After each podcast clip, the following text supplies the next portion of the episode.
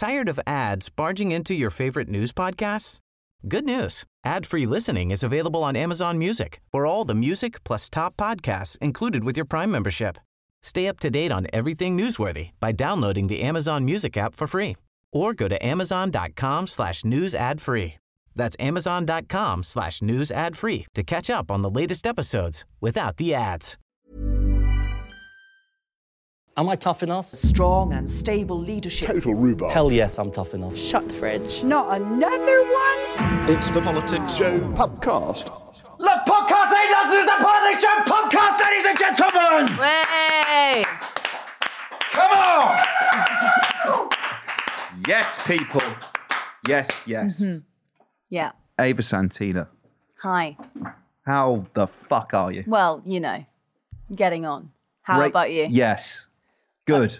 I was telling you about my spider bite just before we uh, Mm. started this. yes. Do you think that's something they'd enjoy? It absolutely would be. Yeah. All right, so I, I got bitten. oh, you're here. showing it off. Yeah, I'm showing it. Which means I got bitten by a spider on my face. Mm. Which means at some point when I was asleep, there was a spider on my face. Your second spider bite in as many weeks. Yes. So I think what the problem is is that where my flat is, there's like a courtyard out the back, which is like my garden area situation, yeah? Yeah. And it's concrete, so it's very damp and very wet, and that's sort of like what spiders like. Yeah. And so I think they're kind of, you They're know, coming in from there. they're yeah. And um, I'm trying to be really holistic and just try to naturally keep them out by like saying things like, "Please, can you not come in here?" And They're not listening. um, they're not listening. And I have put down lavender. Well, I didn't. That works for scorpions, doesn't it? Yeah. That's it. My nonna, she puts lavender so that so maybe it's an Italian thing. I don't. Yeah, so that the scorpions don't come in. I've got no. I'm, to be honest with you, I'm, I can't even begin to possibly shoot this down because I just don't know. Yeah. For me, it seems far fetched. Well, it's not working. So like, That's the clearly. truth. Well, I guess one if one arachnid is dispelled by the lavender, then perhaps it works for another. But yeah, does she? We don't have scorpions in, in the UK. No, but I think In she likes to Italy. keep up the older. Are there scorpions in Italy? Yeah. Oh, yeah, yeah. In southern Italy, for sure. Really? I mean, think about. I'm, I'm, I'm talking about you know Napoli. Mm. It's it's hot there. There are scorpions, Cool. and uh, not a good bin collection service. They're not connected. What's, what's that got to do with anything? Um, Well, it's mafia run, isn't it? yes. Um, I. Sorry, let me just keep stating the obvious. Um, what was I going to say? You can call me Il Padrino. yeah. Guess who got made a godfather this weekend? Oh, really? Yes. Okay. I am now I'm glad. I'm so glad that was the context of that. I'm, yeah, no, sorry, I've started an organised criminal racket. No, um, yeah, I uh, I am now slight. Mm, would you say responsible, connected? Yeah, I mean, if God forbid you're now, you know, they pass away, that child is yours. Well, then I am custodian in waiting of a delightful three three week old. Three week old. I was going to say three three years old. They really are Late, yeah, they were biding their out. time with that. Maybe someone dropped out. Yeah. No, it's three weeks. So um, yeah, there's, That's a, there's a little lovely. mafia connection for you. Who are they? Friends, family? Friends, friends, dear friends. So And how did you feel when you got the honour? well, yeah, honoured. Did you go to a christening? No, but that's the interesting thing, right? Because I, I got christened. I'm not religious, and as a result, I have godparents. And as a result, you won't go to hell. Crucially, That's what's important. and believe me, there's a lot in the pro column for that happening. Yeah. It's good to just cover your bases, I think, with things like that. But now, because I am, well, I'm actually probably agnostic rather than I am an atheist. But I don't intend to christen my offspring. But I would like them to have godparents. One, hmm. because it's like an extra present on birthdays, and two, it's also you know, an extra layer, isn't it? It's an extra layer of guardianship that's available. But it also gives you an in with the child, right? So when that child's a bit older, they're like, ah, this is my godfather. This is not just some man who comes to my parents' house. You know what I'm saying? out, yeah. Yeah, yeah, yeah. No, for sure. You have more of a. You, I guess you forge a- more of a relationship, but I don't know. It's not legally binding, is it? Uh, I, I don't know, actually. I can't imagine it is. I, I mean, but you know, what higher power do we serve than uh, the papal? Exactly. Yeah. but I don't know if you. Let's say the worst was to happen. Could you imagine saying to like the grandparents of the child, "No, no, yeah. I will look after her because I am the god. I am the godfather." They'd be like, "Fuck off." Yeah, but they might, they might, they might prefer the child to be with you because you've got the farm. Mm, yeah, that's a- naturally, yeah. That's a nice place for a child to grow up. Naturally, yeah, the, the Sydenham farm, yeah. Sydenham Farm. Um, how are you otherwise? Anything else you wanna you wanna discuss before we get into the meat of this? well, we are going to get into the meat of it, aren't we? I think maybe we should just. Uh, Go straight to it. Okay, well, um, in which case we will talk about the Israel, the pro-Israel and pro-Palestine protests that happened this weekend. And thanks to the magic of editing, when I finish this sentence, we will be joined by Politics Joe's producer Laura Beveridge, who was at one of the marches this weekend. Not another one? It's the Politics Joe podcast. Producer Laura, hello. Hello, thank you for having me. Oh, it's oh, she's stolen the line. Yes, very good to have you here. Thanks for joining us. Thanks for accepting the invite. the rage. I the know. rage in your eyes. Not someone else doing it as well. he actually, he like twinged like that. Um, thank you for accepting the invite to come this side of the camera lens and making your on-screen debut, Laura. What? Should, ah, we're gonna have to. There'll be a name strap nickname. Produ- producer Laura, I don't know.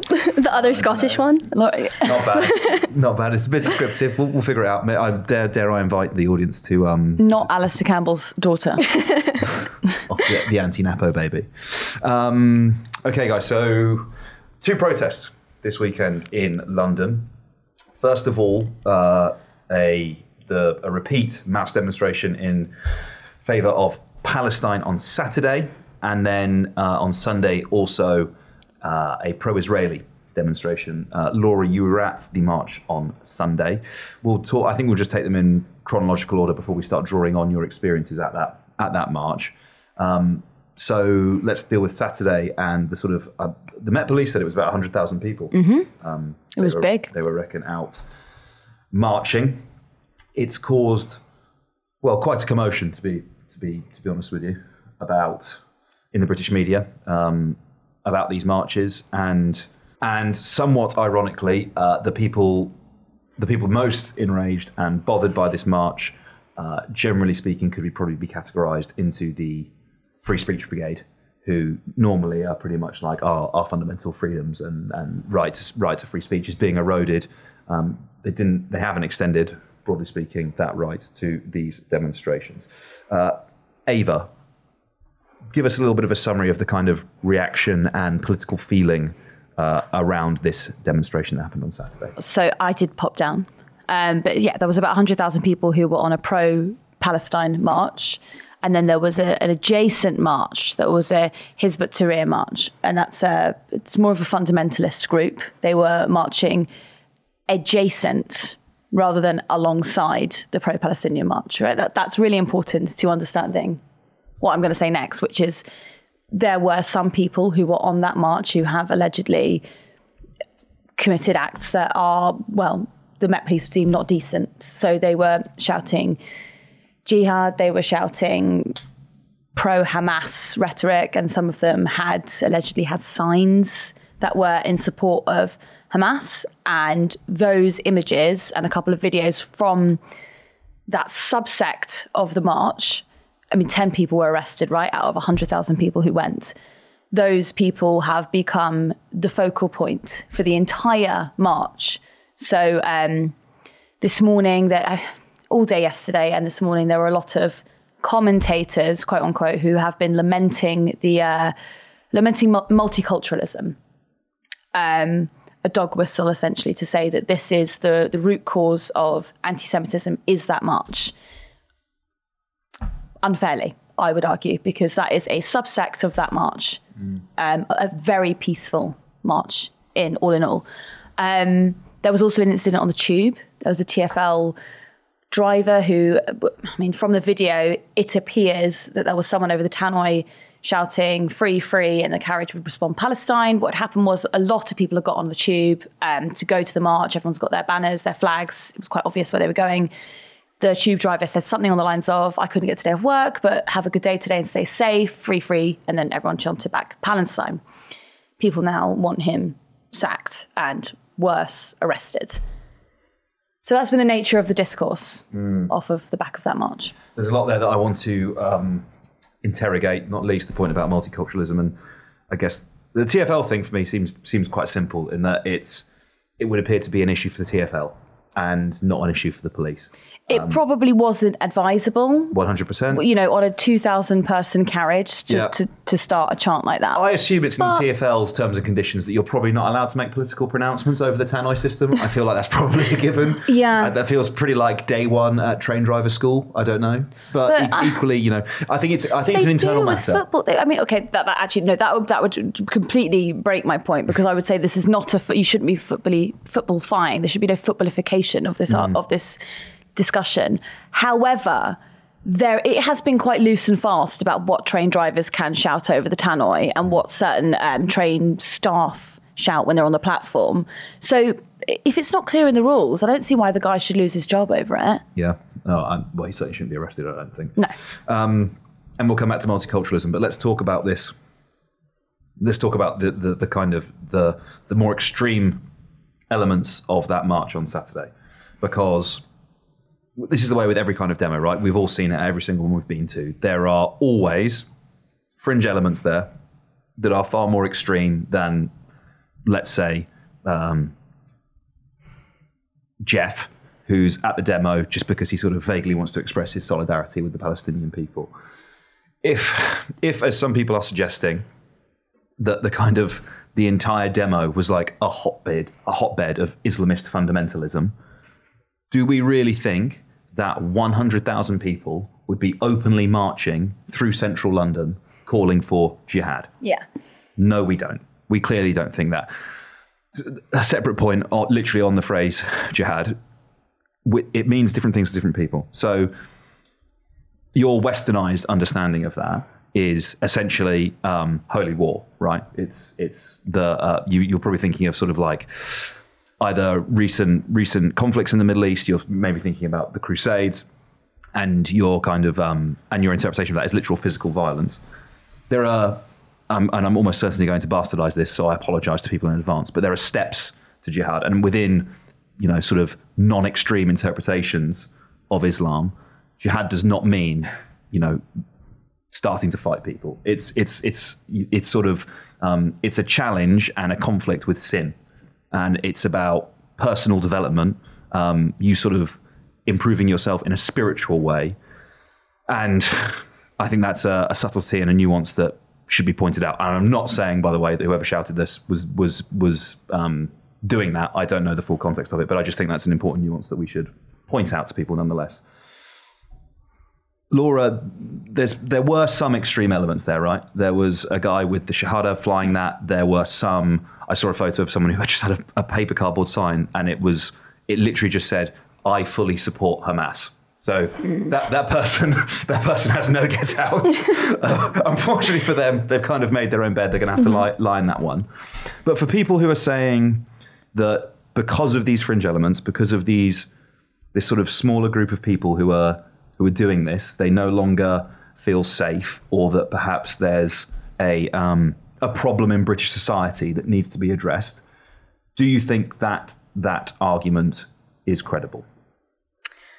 I think well, I think first of all it's important to say that the guy that flew the Shahada flag like was arrested on suspicion of inciting racial hatred by the police. So it's definitely not condoned. It was taken very seriously. Um, and he was arrested. But I think that doesn't matter because or it doesn't matter to the people that were at the rally, the pro Israel rally on Sunday, because there was a very tangible sense of fear.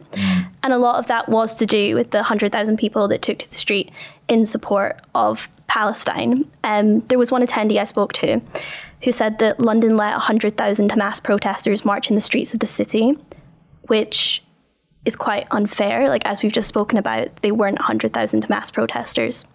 But he later did qualify, like in um, the next part of our conversation, that he's there to, to liberate Gaza from Hamas. Palestinians deserve much more than Hamas. Hamas is keeping hostage not just the 200 Israelis, but more than 2 million Palestine, Palestinian civilians. Mm.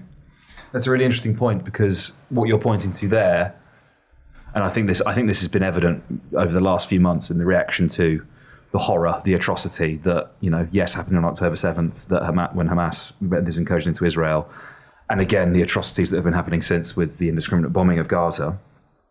The sort of the fact, the truth, the objective reality, I think has largely been lost, and it's one of the, it's one of the reasons actually why we've been sort of reluctant or slightly more. Um, slightly slightly less gung ho about covering this than we have about you know other topics, right? It's because actually, regardless of what you say, regardless of of sort of uh, the objective reality of what you're reporting or anything like that, people have already largely made up their minds about this conflict. They've made up their minds about which side they support, and they've made up their minds about which side they don't. And so you end up in a situation, and I, and I don't want to. I'm not trying to sort of. Um, lessen the validity of the feeling of that person at the pro-Israel Israel march. But clearly, 100,000 pro-Hamas people were not walking through central London on Saturday. Nonetheless, that person feels like that's what that mm-hmm. was, and I think both sides of this argument have not only um, dehumanized each other to such an extent that you'll end up saying you know, that the, the, the deaths of the 200, more than 200 people at that music festival are regrettable, but unfortunately, you know, uh, a necessary part of resistance against the colonial power, or the people who say, you know, um, that Gaza should be turned into a car park and that the people that live there are human animals. They have clearly dehumanized each other to such an extent that they feel like those things um, are valid to say, but they also are incredibly reductive about each, each their opponents. So if you support Palestine, you you you support Hamas is is the is the logic of what that, that individual said there, right?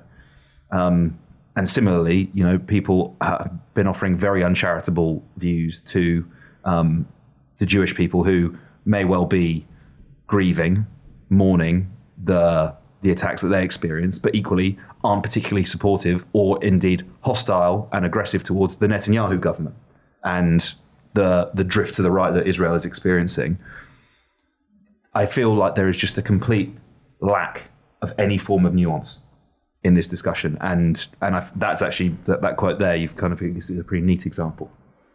Oh, yeah, I would 100% agree. I think something that was very obvious at the rally was that there was a conflation of Judaism, the Jewish diaspora, with the Israeli state, and but also with the Netanyahu government in particular, which oh, is interesting considering especially how before October 7th there was quite big upset in Israel over um, Netanyahu's plans to allow the government to overturn the Supreme Court. Um, so he wasn't a popular figure, and I don't think it's fair to conflate all these different groups. Um, but that was definitely something that was happening, not least by Michael Gove, who spoke at the rally and said that the IDF embody the Jewish spirit, which I thought it was quite strange to suggest like or to kind of make an army a religious force. Mm. Yeah, that's um it's I think it's it's doubly provocative those remarks, isn't it? Because depending on your interpretation, I get the most generous you could the most generous interpretation of those remarks is that he views the IDF as a defensive force and that the spirit of Judaism, you know, is is one of defense. That's probably the most the most generous one. The more the more ugly interpretation of it, which I, I, I don't think he meant, but it's certainly one way of interpreting it, is that essentially, you know, the, the, the, actions of the IDF in Gaza at the moment are are sort of descendant from the from the tenets of Judaism, um, which for me, I don't think that I think you'd struggle to suggest that those two things are interconnected. Mm. In the nation of Israel, people can live freely and love freely. Israel is the only nation in the Middle East where you can have a pride march. And we see an Israeli pride flag over there.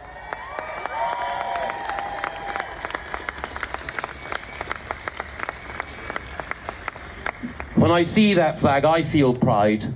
I feel pride in Israel's tradition of inclusivity, humanity, and democracy.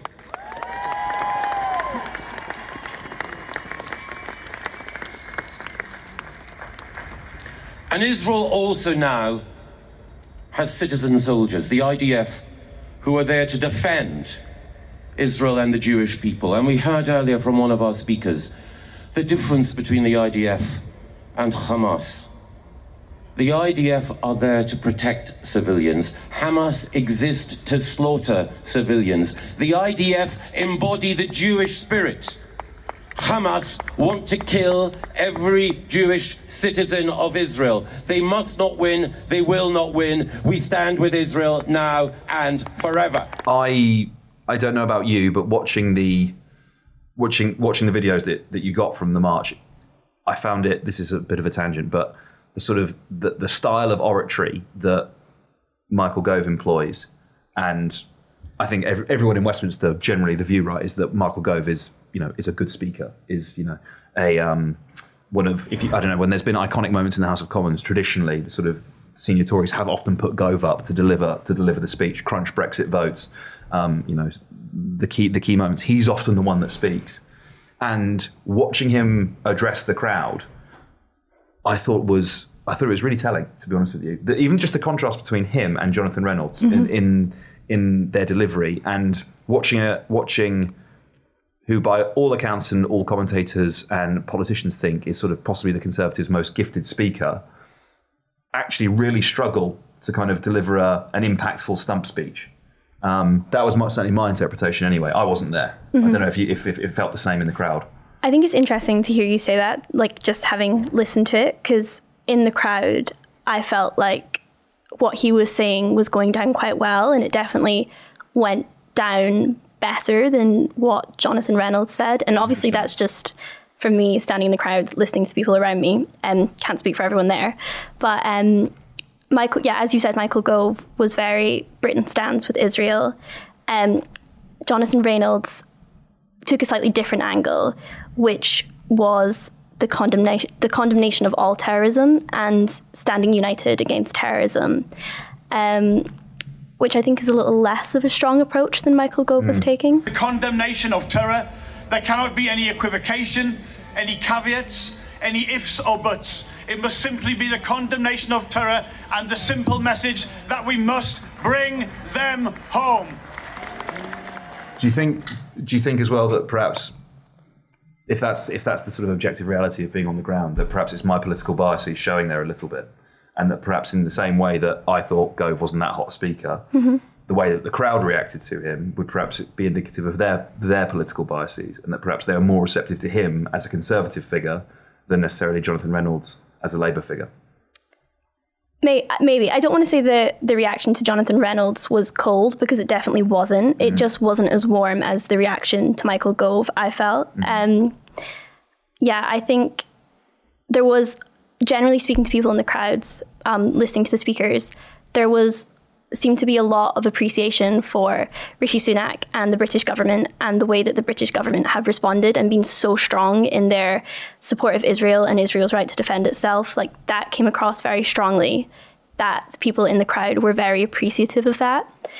Saying that, um, I found it interesting that quite. I heard going back to what we were talking about with the uh, rally on Saturday people didn't feel safe uh, and just to bring it back to that like even though the government is being so clear that we are on the side of or not side but like, that we um, support israel britain stands with israel that people still didn't feel safe in london mm.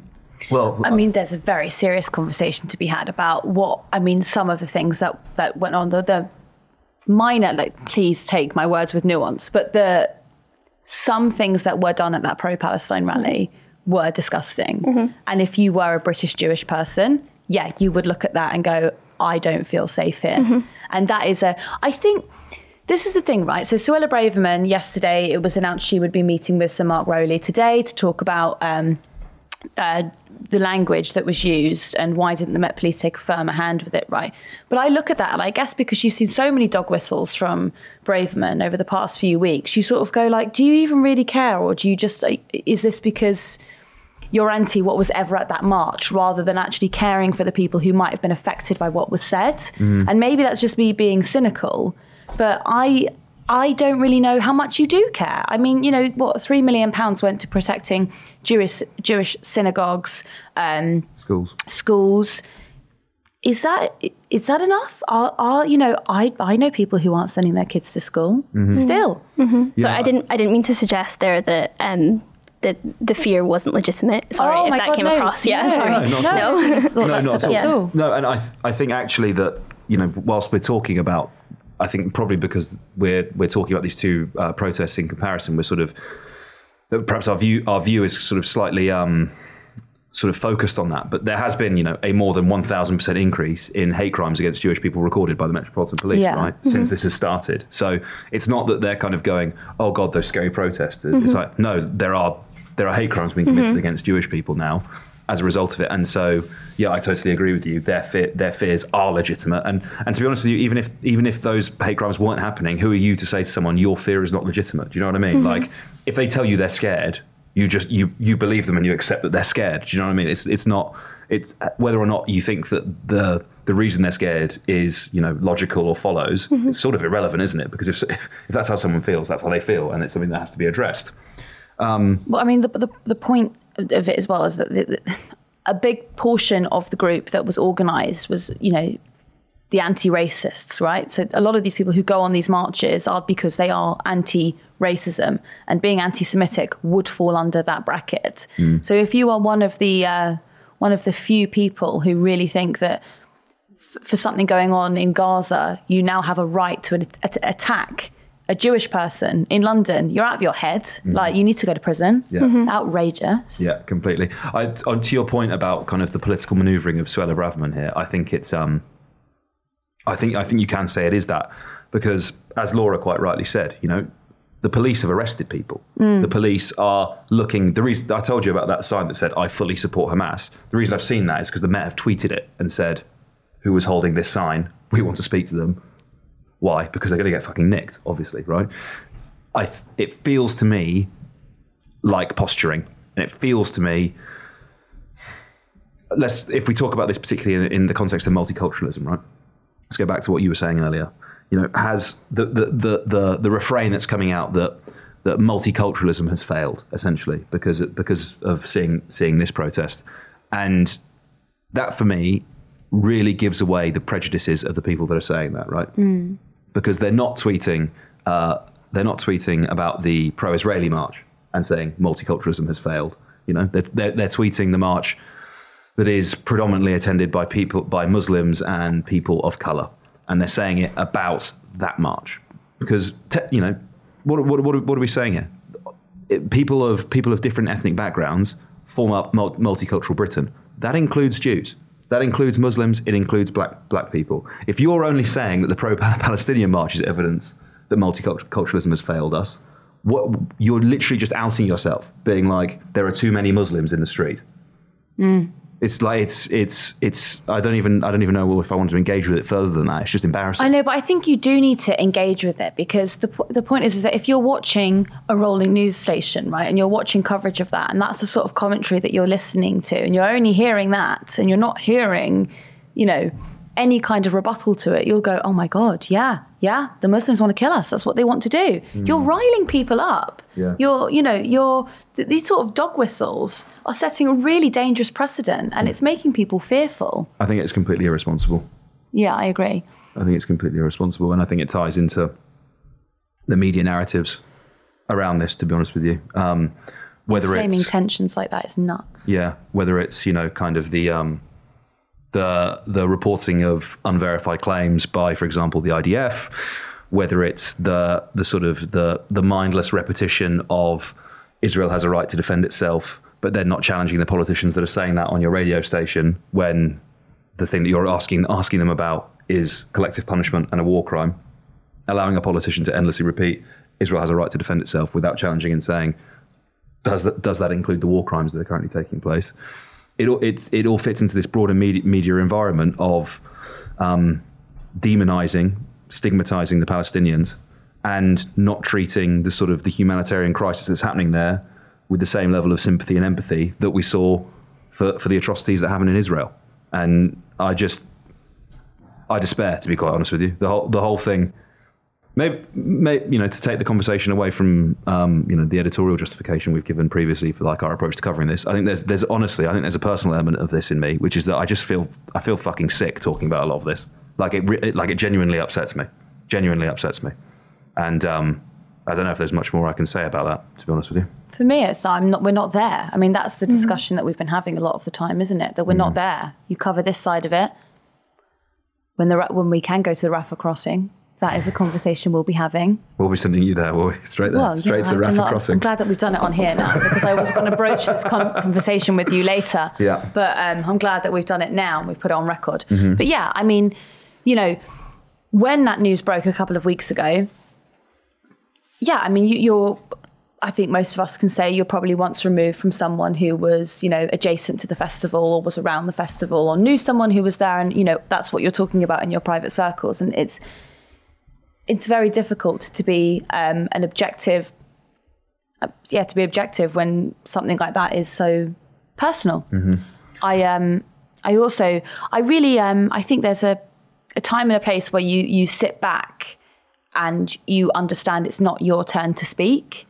And I think that's what I really felt those two weeks are like the week, the week, because we ha- actually we've been talking about it quite a lot. We've been everywhere talking about it, not just on here, on various stations. Both you and I have.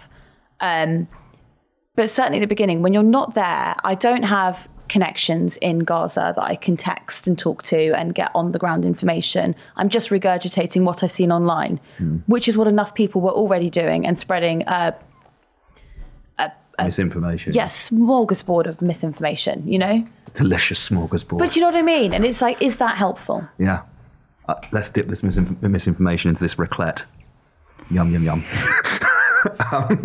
Yeah. Sorry. uh, Um, you're, put- no, I, you're, that's a, it's a really good. And um, I perhaps cheapened it by making a joke, so I'm sorry. Don't don't worry about it. Um, There's also a difference between being an activist and a journalist, right? And I think that when people listen to to th- I like to think that when people listen to us, it's because we've actually we know enough about it that we feel confident to talk to other people and explain the story to them. Without being in the region, I didn't feel like that was something I could do. Uh, speaking of people in the region, Laura, you interviewed um, a couple of people who escaped from Israel, left, um, either coming to the UK or others who've gone elsewhere. Would you be able to um, tell us a little bit about the conversations you had while you were there? Yeah, so I um I spoke to two women who were in the crowds at the rally who had both managed to escape Israel on chartered flights. They stayed in the Gaza envelope, so the areas that were attacked by Hamas. Um, and just I think the speakers who spoke on stage who had families who were um, either taken hostage by Hamas or murdered by Hamas, and these two women that I spoke to, their stories were so powerful. Their grief was incredibly raw, and I think the fact that they could even like stand and speak eloquently about what had happened to them and their family was just it was quite powerful and i'm super grateful that these two women spoke to me and shared their story with me so the first woman was called efrat and she is israeli and she in fact why don't why don't i we play the clip rather than me explaining it Roll the clip. I'm Israeli and my husband is Australian. Um, it's very, it's a very unique circumstances for me because it's the first time I felt like a refugee myself. I felt, uh, on one hand, very, very scared. On the other hand, very lucky that I can actually take a break from the war, especially when I have a young, young child. And I, we did it especially for her. If I think if I didn't have a young child, I would still be in Israel. But she, just to give us some sort of sense of um, peace and not going to the bomb shelter every five minutes, uh, was very important for us. Um, so I felt sad, I felt lucky. But I must say, I still feel a bit unsafe, even being in London, um, because you know, as it always feels like the people who are more into the division and the hate, are, we are outnumbered, and there's more emphasis towards the the hate and and discriminating and going against Israel and its actions. So I'm still feeling unsafe, I must say. I'm even hosting um, a mom and her daughter in my apartment at the moment. They needed a shelter because we not every house in Israel has a shelter. So we have a shelter. So we have a mom and daughter staying at our apartment so they can have an easy access to a shelter when there is a siren. So I think it's light. You can see the light in this very very dark dark moment. What, what was your feeling coming away from speaking to Efrat? How did you How did you feel after you chatted to her? just like I said, I'm quite amazed that they could speak so like strongly and coherently after what happened to them, and the fact that like she's her house in Israel is still used being used as a bomb shelter by another mother and child. Um, and again, I, I think it's sad that even though she's in London, she's still feeling unsafe. And the other woman I spoke to was called Sigal, um, and she's 56. And she has a story of also escaping Israel, if we should play that one as well. Absolutely. We didn't know yet that uh, um, the terrorists have arrived, entered is- Israel. Then we started to hear um, uh, shoot guns, guns shooting, and uh, we have a community WhatsApp of our moshav, and then we got the message to stay in the shelter because of the terrorists got inside. We stayed in the shelter for uh, seven hours, uh, frightened. The hell, we didn't have a gun, we didn't have a pistol, we didn't have anything. We only had a kitchen knife to protect us because we knew that the door of the shelter will not be uh, ter- uh, closed enough. That the terrorists can open the door uh, Sunday morning, uh, we've been told we have to leave the place. Uh, two o'clock, they took us out with the army, the people from the Moshav, Moshav Ein HaBesor. We went through the fields, not from the main way, through the fields, like in the Holocaust when we were running out from the Germans. Pretty harrowing listening to that, isn't it? Mm-hmm. It's tough, really tough. Um, yeah, I don't know if I have much more to add than that. Add, add than that. Do you guys have anything else you'd like to say? We happy? Mm. I'm not happy, but you know. No, obviously, yeah, obviously not happy. Um, we'll try and we'll try and get along to. I, I'm so bored of having to caveat everything I say about this. We are, you know, but to both sides, it we will try and get get ourselves along to one of the Palestinian demos um, to be able to provide that perspective as well. But you've got to go somewhere first.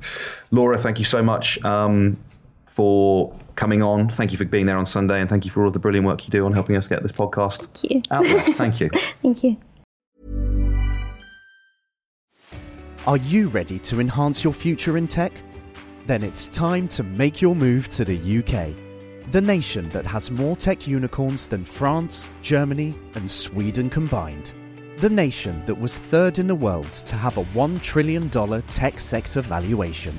The nation where great talent comes together. Visit gov.uk forward slash great talent to see how you can work, live, and move to the UK.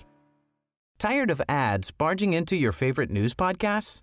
Good news. Ad-free listening is available on Amazon Music for all the music plus top podcasts included with your Prime membership. Stay up to date on everything newsworthy by downloading the Amazon Music app for free or go to amazon.com slash news ad free. That's amazon.com slash news ad free to catch up on the latest episodes without the ads. It's the Politics Joe podcast. Ava, fantastic to have Laura with us on the podcast. Usually behind the camera, making her debut. Glad to have her with us. Mm. Um, she's disappeared again now, thanks to the magic of editing. Mm. Let's talk about the Renters Reform Bill. Let's. So, could you give us just a sort of précis, over the top view, what's happening in Parliament today and, and what's it got to do with people who live in rented accommodation? Well, it's back for another reading. So this was going through the last time that um, Parliament was in session.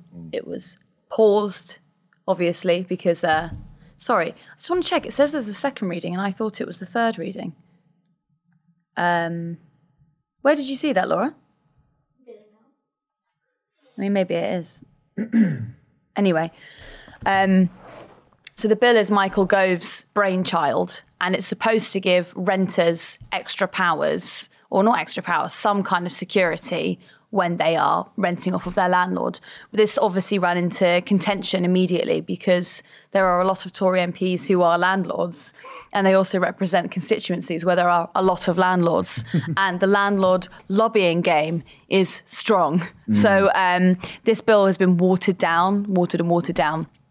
Um, today, there are rumours. I mean, by the time that this goes out, oh, well, it won't be till the evening. So by tomorrow, we might have found out if any of these have come to fruition. But the no fault evictions, which was kind of the the proper cornerstone of the bill, um, and would be really beneficial to tenants, might be scrapped. Um, there's also discussion about pets. So in the bill, firstly, they were going to allow pets to, you couldn't ban pets from rented accommodation. That might be watered down now as well. That you'll, it'll basically be a bit of advice to the landlord that's like, if they're quite attached to it, can you just let them have it? um, yeah, and other such bits like that. It's interesting, isn't it, that there's this piece of legislation, in theory, should go some way to redressing the power imbalance that exists, right, between the renter and the landlord. To to to suggest, I know one of the one of the favourite sort of um, arguments that you see when uh, Ed goes outside the sort of the landlord convention and like doorsteps them and says, you know, talk, talks to them about the nature of their their business and their work, is they like to say that they're a providing like a, a fundamental service, a, a societal good by providing people with clean housing, and that actually they're fairly put out by the process of of um, having to provide the housing. And and what they mean specifically by that is good quality housing that Mhm. conforms to fire safety regulations that doesn't have mold damp that has working appliances etc now that is obviously a uh, well it's certainly a interpretation of the relationship between the landlord and the tenant. Uh, as someone who has direct experience of renting uh, in London and also in Cardiff, I can tell you that's not my experience of it. It's not anyone I know's experience of it. And I wouldn't want to speak for you, but as far as I understand it, it's also not your experience of renting in London. That you are not some sort of almighty, powerful tenant with the power to sort of, um, well, fuck with your landlord and demand, you know, expensive pieces of furniture or, um, you know, the latest dishwasher or whatever it is. Yeah. And in actual fact, you're kind of at the whim of the landlord. They can evict you should they desire to. Um, oftentimes, as well, I, my friends in the past, and I actually have direct experience of this as well, is you kind of you suggest, let's say, um, oh, the the fire alarm's broken. Uh, it keeps going off in the middle of the night. Can you come round and fix the fire alarm? And they begrudgingly do so after probably some fairly passive aggressive emails backwards and forwards. And then two months later, what's happened? Oh no, you're being evicted. What do the two do the two things have anything to do with each other? No, no, absolutely not. No, they have nothing to do with each other. Nothing to do with each other at all. It just so happens I don't want you to live here anymore. Hmm. And they have the power to do that because the power the power imbalance is completely tilted in their favour. Not least because they have the assets, they have the wealth, they have the, the money. The legislation also supports them. But secondly, as well, because the rental market is so hot, they can just get rid of you, and there will be someone else who will happily accept the the poor conditions, the, the low quality housing, because people because they're so desperate for somewhere to live. Someone will tolerate your threshold for tolerance is higher than the next person that comes along who you know maybe has been sofa surfing for ten days and is absolutely desperate for somewhere to live. Mm-hmm. The narrative on landlords has really changed as well dramatically in the last, what, 30 years. And that's because we don't have any social housing anymore. And so the rental, like private rental market, is, is pretty much the only place that people can turn to, no Mhm. matter what pay you're on. I mean, 30 years ago. A lot of the time, it is the old social housing, the old council Of housing. course it is, yeah. that they're now privately renting They've out done, to you. yeah, right to buy on it, and now they're renting it out. Um, I mean, I know stories from my family um, down in Bermondsey where, you know, a landlord would be very unpopular in that area. Mm. Very. Mm. And now they're some kind of deity. Mm. You know, they're writing parliamentary legislation. Mm-hmm. Um, I, I really, I really have zero time. It's like probably the one thing that I will always be in, completely partial on. I have no time for you bringing in an income off of my income. Yeah. Sorry. I think, yeah, I mean, on that argument for me, I think it's land, landlordism. It's it's the redistribution of income, but in completely the wrong direction. If that makes sense, it is the transfer of wealth from the wage class to the asset class. Mm. It is the people who own housing, extracting a rent. I mean, obviously, we all know this it's called rent from people who can't. And because of the way that um, the property market in Britain functions, that also serves to deny those people in, in the wage class access to owning the thing that, that, that the landlord has. So you're, you're entrenching inequality and you're also redistributing income away from people who actually it should be working in the opposite direction. Do I think that uh, some landlordism to some extent is necessary in a functioning society? Yes, I do. Do I think that they should be able to charge exorbitant rents? Do I think that they should be able to provide low quality housing? Do I think that they should be able to kick their tenants out without giving any justification for doing so? No, I don't. I think you, if you, if you, if you look at those three things, you say in if you if you were to interpret the, the relationship between a landlord and a tenant as a conflict, there there is only one interpretation, and is that the landlords are fucking the tenants and have been for years. Mhm. I think in tandem with you know healthy a healthy amount of council housing and affordable homes for people who want to buy and own them outright, there's space to have a private rented sector. The way that the private rented sector has expanded, grown, and now dominates, particularly um, when I say dominates, I mean particularly amongst the younger generation, young professionals, either in urban centres or actually just sort of younger people elsewhere in the country who can't afford to own their own home. It's not right that the sort of the the ratio, the composite mixture of those three different kinds of housing has shifted so dramatically towards private rented, and there's it's a multifaceted puzzle. There's all sorts of things to addressing that, but I think one of the most obvious um, and sort of short term needed ones is an expansion and increased delivery of council housing. Mm, absolutely. I just um, the one one thing I would have loved to have seen in this bill that we're not going to see, and it's way too ambitious, I think, even for a Labour government to put in, is um, preventing buy to lets on new builds. I, for me, it is absolutely blood boiling rage thinking about how you know Mayor of London, like similar schemes to the Mayor of London scheme, will provide affordable housing. Those houses will be purchased by landlords and then rented out on for a, ridiculous cost. I it's it's outrageous that that's allowed to happen. I mean, I think there was a case as well in Oxfordshire just a, a couple of months ago where there were these two new builds that would have been perfect for you know a starter family, lovely little houses. They're bought, they're already on the market, rented like for rental. Uh, That that is obscene. The government should be providing some kind of proper back to loan, not that crap ISA scheme that they've got going that actually allows people to buy somewhere to live in rather than fueling a few people who are in a lobby that intimidate them into watering down legislation. The help to, the, the, the help to buy ISA you mentioned there is you can get it's, it's something like 25%, right? There's 25% added on to what you've saved if you use it to buy a home, but I believe it has to be a new home. Mm. Like it has to be a brand new build or A, some- renovated home, yeah. There's some kind of distinction between, yeah, you can you can get something else. It has to be renovated like dramatically. And is it up to 10 grand? It's uh, Is it so more it, than- means that if you're if you're Three more than, isn't it?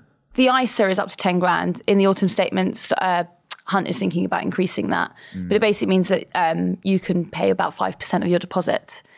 But if you're looking in London, if you are a single person and you would like to buy, you know, a measly little one bedroom just so that you can, you know, not be in the rain, um, you know, um, sleep somewhere, then well, you, you can only you can buy like what four hundred. It's about four hundred thousand pounds, isn't it? That you would need to, and the ISA doesn't quite cover that Saying that again. if you're a single person. Yeah, because you need to combine you need to combine the incomes of two people, right, to Mhm. get the loan value from the bank. Uh, obviously, another way of doing that. You'd be able to do it as a single person if you had a fucking ginormous deposit, right? Well, You'd yeah, able- of course, yeah. If you put down, let's say, I don't know, fucking three hundred grand on that four hundred grand house, you're then able to get a mortgage. The entire point that all of this misses is that who the hell is accruing three hundred thousand pounds Well, even- by themselves? you could do it off. You know, you could do it with about a seventy-five thousand pound deposit, Mm. but um, if you earn, say, the London, you know, average of thirty-eight thousand pounds, um, if you're paying fifteen hundred pounds a month in rent, then you are not going to be able to save up said deposit. the really frustrating thing for me in all of this as well is that within the hypothetical that you've just um, outlined, the monthly mortgage repayments that that person would be expected to pay will be around roughly fifteen hundred pounds a month. Mm. The person you're talking about has paid their rent on time every month for the last, take your pick, five, 10, 15 years, right? They have a track record. The whole, the, the whole business of whether a, when a bank is deciding to enter into a mortgage agreement with you is they're essentially they're judging a whether they're going to be, be able to make any money from the transaction and b if you're going to reliably make your payments on time. If you if, if you have a list of payments that goes here is me paying fifteen hundred pounds every single month for the last fifteen years, I don't understand why that isn't evidence enough to be able to show them to be able to show to a bank and say I can maintain these I can maintain these mortgage payments.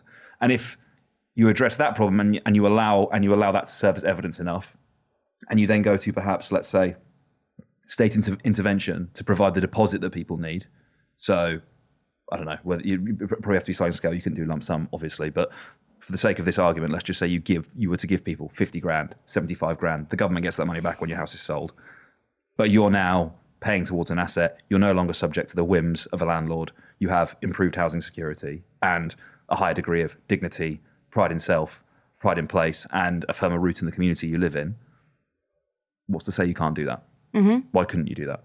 Yeah, I've always, I mean, always spoken to many number of Tories about this, about the, the best option that you could give young people is if you can prove that you've paid rent every single month on time for seven years, then you should be eligible for a government backed 100% loan. The same way that, you know, our parents' generation were offered 110% back mortgages. And then you get into this conversation with, okay, yeah, but then what happens if you default on the payment and then we'll have another housing crisis? And it's like, listen, listen, all right, with this rent thing, if you miss a payment, even by a day, like, you know, Roger, the landlord, is taking you up the small claims court. He doesn't give a crap about you. But that maybe that's like laissez faire government, right? Because what you're doing is instead of the bank taking the risk, the landlord is taking the risk. Mm. But if you're the tenant, you.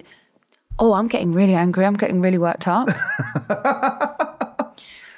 it just annoys me so much that even that this that the idea that somehow a government backed loan would lead to the same 2008 hou- housing crisis that we we we saw back then would be in any way similar to if you offer these government backed loans to people who've previously paid rent on time. It's not the same. I think the riposte to that as well is um, my good man, my, my good parliamentary representative. Uh, there is already a housing crisis. Mm. It's just that you're not at the sharp end of it. Uh, it. As the average age at which someone can own a home ever increases and gradually approaches 40, there is a housing crisis in this country. Housing emergency. They're talking. just because you own like six of them and you rent them out as HMOs. You don't think there's you don't think there's a problem with that. You don't think there's a crisis yeah. when he says there could be a crisis, what he means is landlords will have to sell the, the houses they own, and that is for my that is for my money not the same as quite literally millions of people not being able to get onto the housing ladder. Yeah. Liquidate the market, my friend. You know, do it. That, gosh, that argument that they talk about, you know, when some people go, we work really hard for this home and we deserve all of the, you know, the, the price that it has accu- accrued, you know, over the past 20 years. And it's like, listen, Sandra, hmm. you bought this house for £35,000 and now it is worth £700,000. that is an unreasonable markup. Yeah, I think that there's a there's possibly an argument around that, right? There's an argument around at the moment capital gains tax only comes in on second homes, right? And I think as a as a pragmatist, you look at the increase in in house value, and I think there's possibly an argument to say that either an increase in stamp duty or an expansion of capital gains to accommodate for the fact that a huge amount of people have earned in most cases, not all, but a lot of them, six figures, apropos of being born, being a boomer, basically, getting a house relatively cheap, maintaining their payments, and then 40 years later, we've heated the housing market to such an extent that goes, oh, all of a sudden you've actually just produced £600,000 out your ass for doing largely nothing. Well, also, like, but from, benefiting from whatever infrastructure the government has put in around you, right? So Mm. if you, you suddenly live in an area that now has, I don't know, a nice leisure centre or a station, Mhm. you know, things at a good school, things the government have paid for, the council, you you've benefited from that, right? So why do you not have to pay anything back to say thanks for the five hundred thousand pound bonus Mm. you've given my house? There's also a question. That's one. That's one route of doing it. The other route, and this is also an interesting one for me, is that um, millennials and what's the one underneath millennials? Gen Z. Yeah. Yeah, they stand to be the it's so sharpest decline in living standards from the generation before coming to them. However, because of the, the problem we've just outlined, i.e., these people who've become incredibly wealthy over without doing a great deal of necessarily work, when they die, their inheritance goes to millennials, Gen Zers, who are, whilst being pretty, pretty relatively, as in, and when I say relatively, I mean compared to the generations that came before them, worse off. They stand to then become uh, the richest generation later in life once that inheritance filters through. So if we were again to be talking about trying to redress redress that balance, you could possibly talk about maybe some kind of expansion of inheritance tax to kind of tap into that. But then you're going after the potentially lower middle classes rather than going after, you know. Mm. I, I, I actually don't believe you should go after uh, people who've just managed to buy their own home. Um, I, I would like to go after the landlords. if Very you if you pass away and you've got an entire tower block of ex social housing, hmm yeah, that that shit's not going to your kids. No way. That's going back into the community. Yeah. Yeah. Um, I think that well, there was some talk about Hunt in the autumn statement next month, getting uh, doing his little stamp duty fix again. Mm. No stamp duty to to uh, to incentivize the markets, to stimulate the markets. I'm interested to see. That'll be the la- That'll be the last one before a general election, won't it? Uh, Depending on the timing yeah. of it, but might have a most- spring budget as well. Yeah. Most likely. I sort of love um, all of the the when is the election chat Yeah. because I, don't know what this is, but for some reason I get messages off of people like honestly every other day being like, "Hey, there's a general election about to be called. Have you heard about this?" And I'm like, "No." Where did you hear that from? Who's talking about it to you? There's uh there's like an FBPE Twitter space somewhere where someone with like uh a, a, a slightly too zoomed in um, profile picture, but nonetheless a blue tick, has sort of said, "Yeah, we're we're hearing that there's going to be a spring election," and then that that filters out into the into the surrounding online space and starts being DM'd to people like yourself, and you go, "That doesn't make any fucking sense. Where are you getting that from?" I mean, shout out to this one guy who I don't even know who, how he had my my. I think we must have spoken briefly once, um, and he rang me. I'm not joking. Seven times in one day when we were at Labour conference to tell me that the Tories were about to announce a general election, and I was like, "Please, can you stop phoning me? Like, I'm really sorry." But like, There was that has do you remember conference 2019 Mm. when basically like everyone decamped from I think it was Brighton back to Westminster because well it was it was a chain of events wasn't it that then precipitated the election. I Mm. can't remember what the what the specific short term pr- trigger was. Possibly prorogation. I can't remember. yeah, what was that catalyst? That was. But I um, remember everyone like leaving, and I think Corbyn didn't even give a speech. I don't think. I think his speech was cancelled. Yeah, what was that? Uh, We're not going to be able to find that, am I? Yeah. I'm not going to be able to find that through a quick little Google. Um, anything else you want to discuss on the episode before we draw a line under this? Um, no, let's go into. Yeah. Happy days. Yeah. Ava Santina, thank you so much for joining me. Thank you, Oli. Tired of ads barging into your favorite news podcasts? Good news. Ad-free listening is available on Amazon Music for all the music plus top podcasts included with your Prime membership. Stay up to date on everything newsworthy by downloading the Amazon Music app for free or go to amazon.com slash news ad free. That's amazon.com slash news ad free to catch up on the latest episodes without the ads.